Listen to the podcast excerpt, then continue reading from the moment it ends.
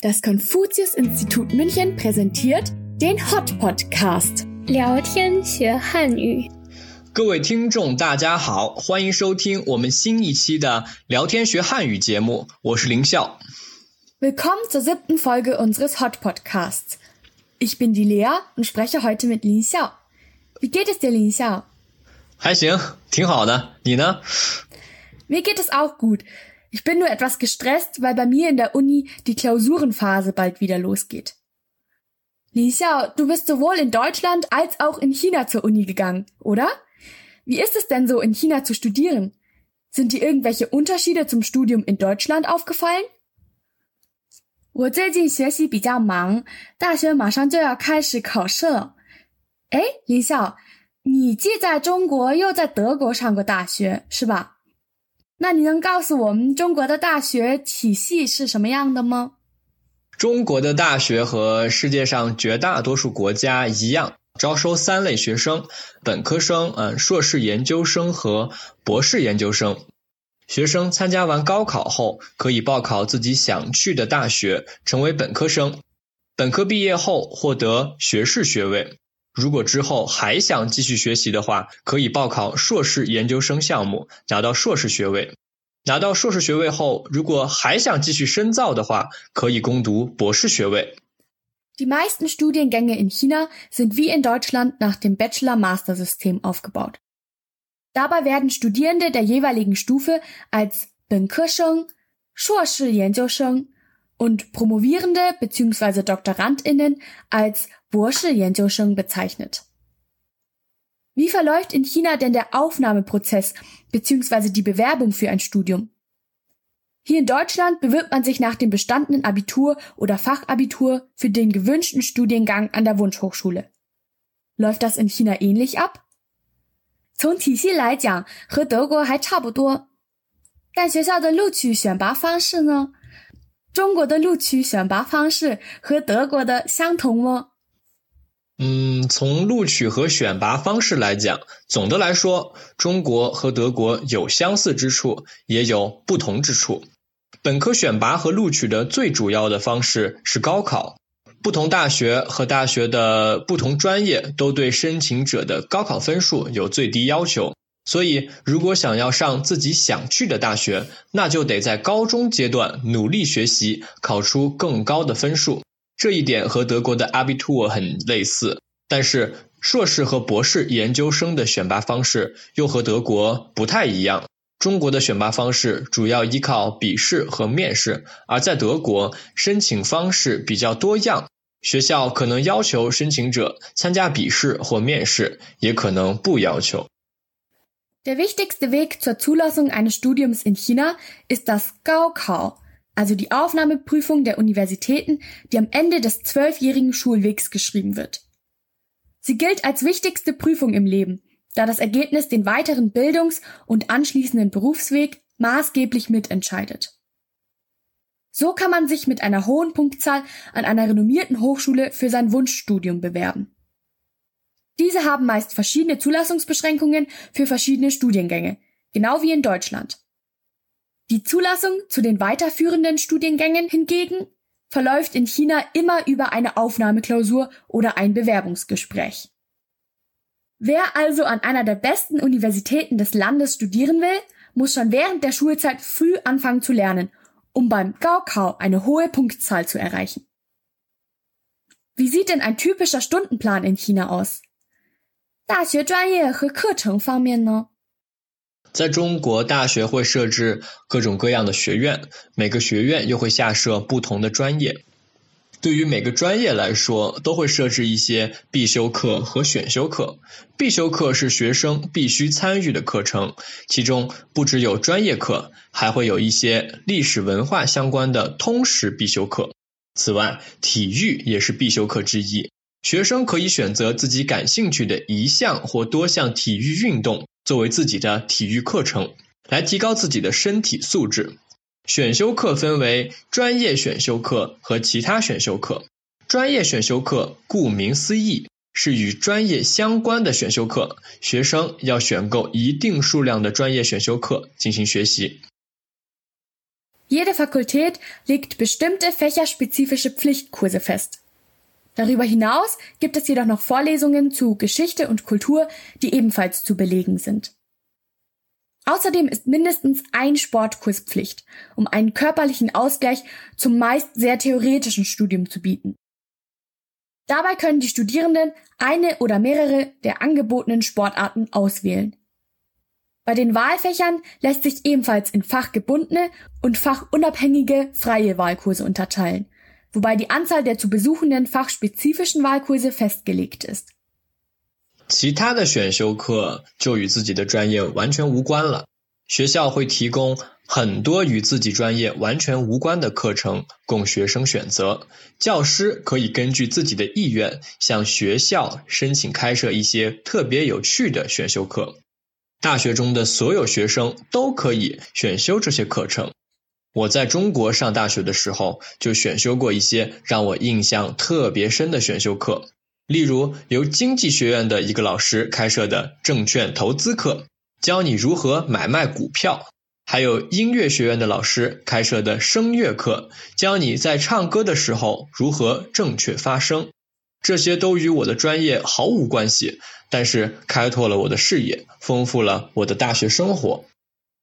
Die fachunabhängigen Wahlkurse sind für Studierende aller Studiengänge zugänglich und hauptsächlich darauf ausgelegt, den eigenen Horizont zu erweitern. Li hat damals einen Wertanlagekurs eines Wirtschaftswissenschaftsprofessors belegt, in dem erklärt wurde, wie man Aktien kauft und verkauft.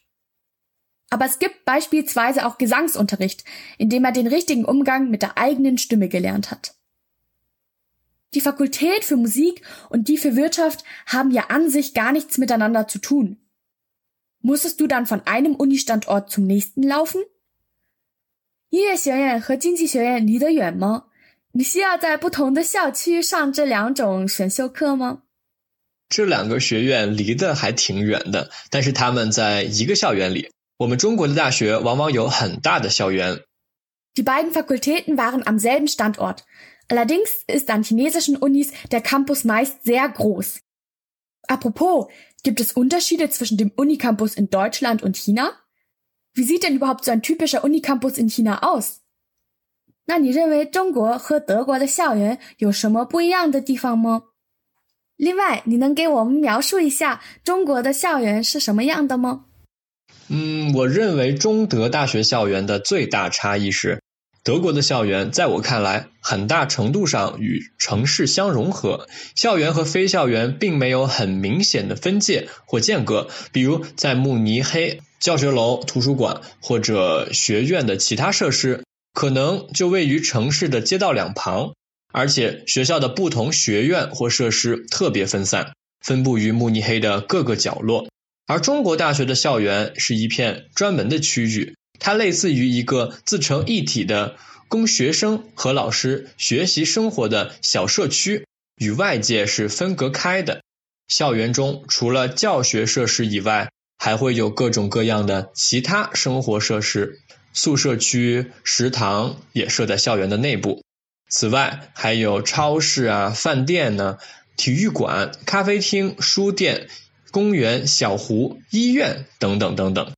像一些特别大的校园，从东边走到西边可能要走两个多小时，所以还会在内部设立车站。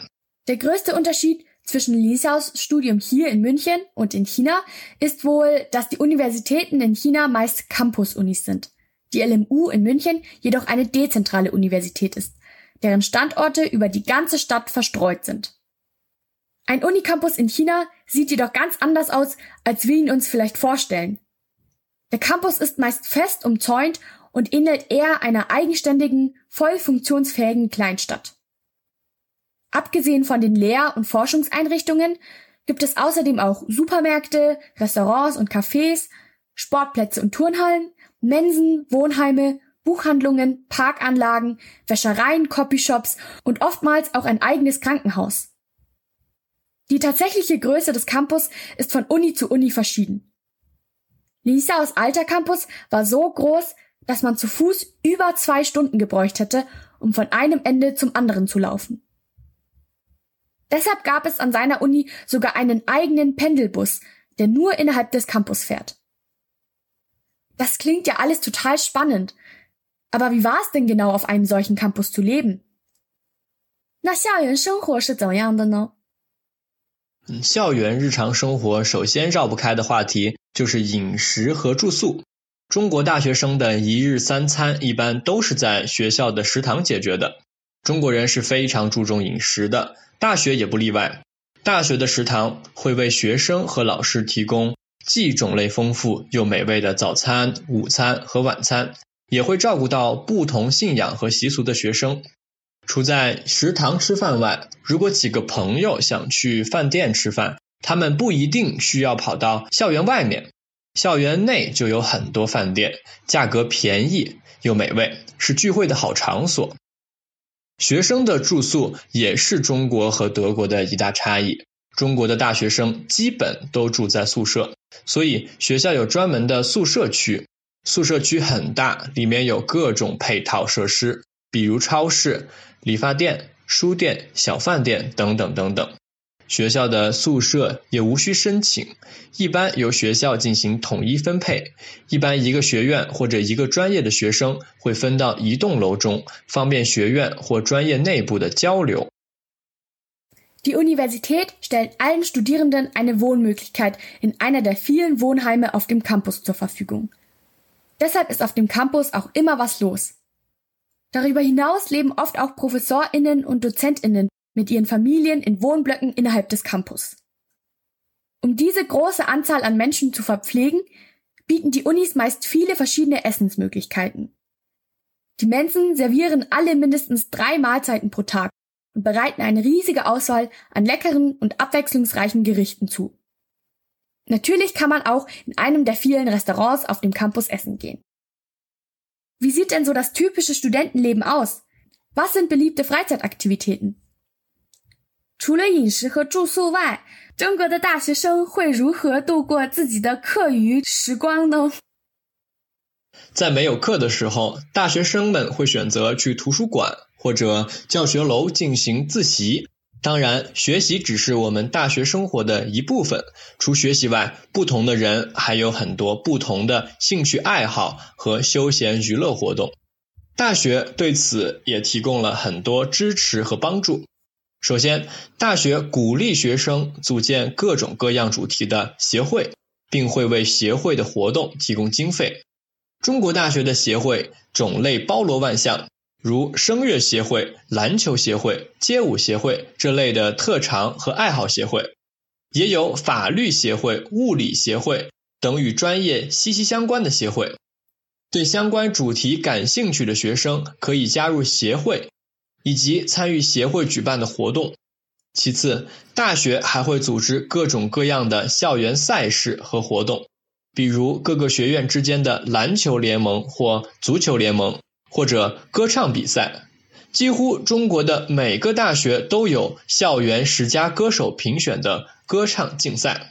此外，还有学生选择加入各类学生组织来锻炼自己的能力，比如加入学生会、广播站等等。大学希望学生们在校园中就可以有机会发展自己的各种爱好和特长，以及结识与自己志同道合的朋友。Die Studierenden verbringen natürlich viel Zeit mit dem Lernen. Allerdings haben auch die Unis selbst ein großes Freizeitangebot, wie zum Beispiel Vereinigungen zu verschiedensten Hobbys und Sportarten, wie Basketballvereine, Fußballvereine, Gesangsclubs, Tanzvereine oder auch fächerspezifische Vereinigungen wie einen Physik- oder Rechtsverband. Oft werden auch Wettbewerbe oder Turniere veranstaltet, entweder uni-intern oder auch gegen andere Universitäten. Besonders beliebt sind dabei die Gesangswettbewerbe. Außerdem gibt es noch viele Möglichkeiten, sich zu engagieren, etwa im Studentenwerk oder dem campuseigenen Radiosender. Alles in allem gibt es viele Wege, Gleichgesinnte oder neue Freunde kennenzulernen und verschiedene Hobbys auszuprobieren. 看来德国与中国的大学生活有很大的不同呢。呃，希望各位有机会的话，可以去中国或者德国体验一下不同国家的大学生活。 Ja, stimmt. Das Unileben in China und Deutschland unterscheidet sich in einigen Punkten stark voneinander. Aber unterm Strich gibt es doch auch viele Gemeinsamkeiten. Falls ihr nun neugierig geworden seid und am liebsten selbst in den Alltag an einer chinesischen Uni eintauchen wollt, können wir euch ein Stipendium des Konfuzius-Instituts wärmstens ans Herz legen. Bei uns können sich alle zwischen 16 und 35 Jahren bewerben, die mindestens zwei Sprachkurse am Konfuzius-Institut München belegt haben. Mit diesem Stipendium könnt ihr wahlweise ein oder zwei Semester lang Sprachkurse an einer der 100 zur Wahl stehenden Universitäten in China besuchen. Das Stipendium deckt die kompletten Studiengebühren, die Unterbringung, einen Lebenshaltungskostenzuschuss und eine Krankenversicherung ab. So könnt ihr in das spannende Leben auf dem Campus eintauchen und die Kultur Chinas hautnah erleben.